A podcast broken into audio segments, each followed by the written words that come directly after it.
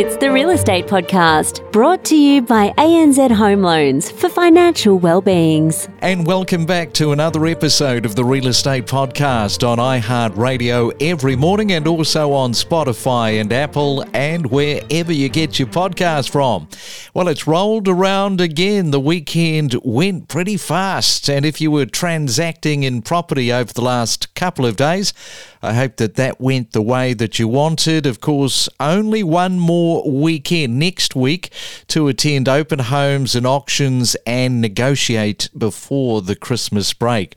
Well, today it is the 12th day for December for 2022, and coming up, we're talking to Jason Azzopardi from Resimac and looking at whether the RBA actions with rate rises is starting to see an impact. And we'll also look into the future for 2023. More confidence too over the weekend in the eastern suburbs of Sydney, where a block of apartments close to Maroubra Beach has the vendors feeling pretty chuffed with themselves after selling $1 million over reserve for 4.25 million. Something is in the water, water in the eastern beaches. That is a very nice Christmas present. If you've got a question that needs answering, you can email us at myrealestatepodcast at gmail.com. And because Christmas is fast approaching, be careful with COVID out there. The numbers are starting to grow. I know a lot of people just in the last week who have contracted the virus. We still have, of course, plenty of people dying from the disease. So do play it safe this week right around the country. Well, if you're celebrating your birthday today, hopefully you are COVID free for December the 12th. Happy birthday. You you are sharing your birthday with Jennifer Connelly. Yes, turning 51. Actually, saw her in a movie last night on Netflix, Requiem for a Dream, the Darren Aronofsky film. Gee, that film still holds up today. It was shot in the 1990s. Also celebrating a birthday is Dionne Warwick. She is turning 81, and Bill Nighy is turning 72. And on this day, the US Supreme Court released its decision in Bush versus Gore, settling the recount dispute in Florida's 2000 presidential election. Of course, you know, this was really a different time back then when losing was declared and the change of power happened smoothly without any chaos. How we crave for a more simpler time. We are just as addicted to property as you are. Every weekday morning from 6:30. It's the main centre forecast with PRD, selling smarter every day. Let's head around Australia and have a look at your weather on this Monday morning. Sydney expecting some showers today, a possible storm as well, your high of 31 degrees. Melbourne expecting some showers becoming windy, a top of 17. In Brisbane, mostly fine and sunny with 32 degrees.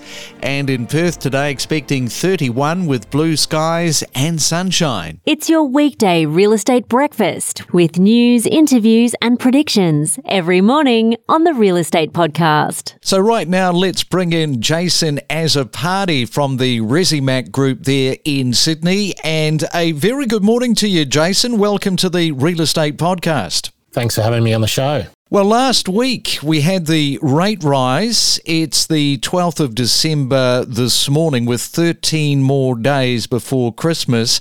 And I'm not seeing the slowdown out there with people's shopping because I guess for people that are not affected by the rate rises, it's probably just business as usual for them, right? Yeah, well, I think that's fair to say. I think a lot of people are certainly observing that um, shopping just seems to continue and, and there is that upward pressure on prices. There was some interesting data last week released, which actually showed that retail sales were off 0.6% month on month um, when we expected a, an increase of 0.5%. So that showed that potentially some of the changes, some of the increases that the RBA have made are, are starting to have an impact. It is only one month of data. And what we have seen historically that Australians have really latched onto these Cyber Friday sales that have that have happened in November. So we're expecting to see an increase again in November, but certainly that data, uh, that month on month data in, in November will really be a bit of a bellwether for whether some of those increases are starting to have an impact.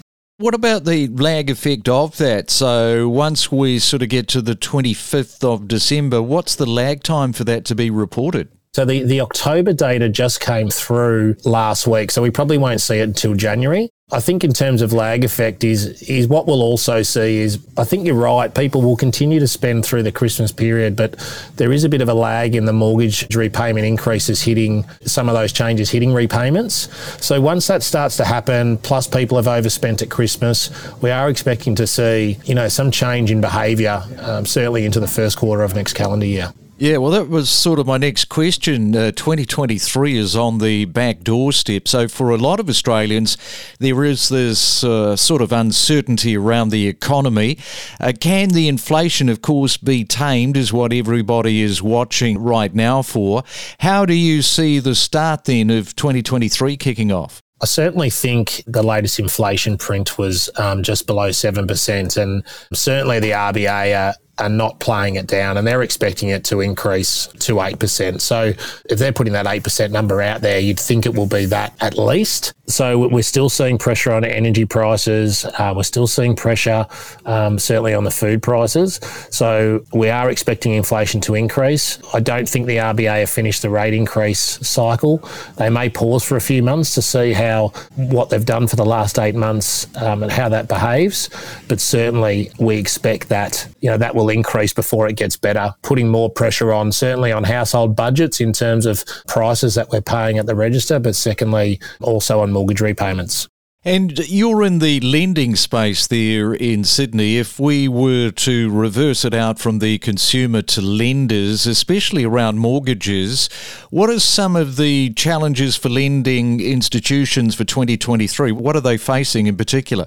Firstly, you know, consumer confidence is has definitely you know been impacted, and and we're seeing that through you know auction clearance rates is is a is a real bellwether for that. There are a number of headwinds at the moment in the property market. There's uncertainty about where interest rates will land. So certainly from a refinance perspective, people are waiting. You know, certainly if you go to to home opens and and and auction, there's a lot of auctions being cancelled because there's just a lot of uncertainty. So from a lender perspective, we're seeing activity reduce. From an existing customer perspective, with with higher mortgage repayments and the higher cost of living, certainly customers who have taken out mortgages in the last two years may start to encounter some potential stress in terms of uh, of their ability to service a, a, higher mortgage repayment. So for us, it's we're we're very keen to work with those customers, take them through a period of higher repayments, and try and get them on track to to ensure they can service a mortgage. We've got a 30 year contract in in most cases with customers, and we're you know very keen to ensure that you know we fulfil our obligations on both sides and help them through it. So so for us, the headwinds in the market obviously you know bring in lower activity and and make it harder to to um, you know to write new business and certainly on the refinance side. But we're just really focused on, on ensuring that the products that we're providing um, and the service that we're providing can can tailor to what customers are looking for through this period. Yeah, and we shouldn't uh, sort of forget about some of the monthly predictions regarding property prices, the decreases. What do you think is likely to take place in 2023 around property prices? What we're seeing at the moment with the higher the higher rates are the ability, the borrowing capacity that a borrower can can get these days is, is about 25% lower than where it was eight months ago. So the fact that we've got a lot of customers rolling off fixed rates, uh, low mortgage, low interest rate fixed rates, they potentially won't be able to refinance the loan amounts that they have um, because they can borrow 25% less than they could eight months ago. So we expect this to put further pressure on um, downward pressure on property prices. Historical data will show that from about 12 to 18 months from in a in an interest rate increasing cycle, where about 12 to 18 months from the first increase is where you see the trough in property prices. So uh, we certainly think that uh, property prices are, are, nowhere near the bottom. We think uh, the next six, six to 12 months will be, uh, in six to 12 months' time, will be the, the bottom of property prices. And that's how we expect it to play out. So from a t- calendar year 23 perspective, certainly there, there will be downward pressure on, on prices. And we, and we just can't see a catalyst for that to bottom anytime soon soon.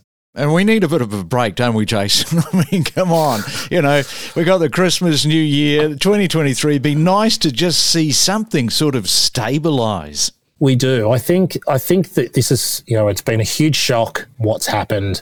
We do need a period of stability. I think lenders and consumers both want that. You know, certainly from a lender perspective, putting the interest rates up every month is difficult. Even from an internal perspective, it takes, you know, a lot of administrative time to do that.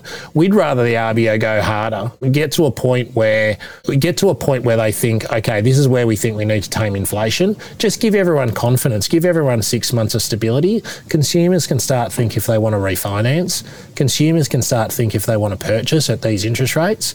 And it just brings that level of stability to to an environment where at the moment it doesn't exist and it, and it really just hurts confidence. Well, let's uh, keep the fingers crossed that we've got confidence for 2023 moving into a fresh new year. Jason, great to chat. Thank you for coming on to the Real Estate Podcast, and I look forward to talking to you next year. Thanks for having me on.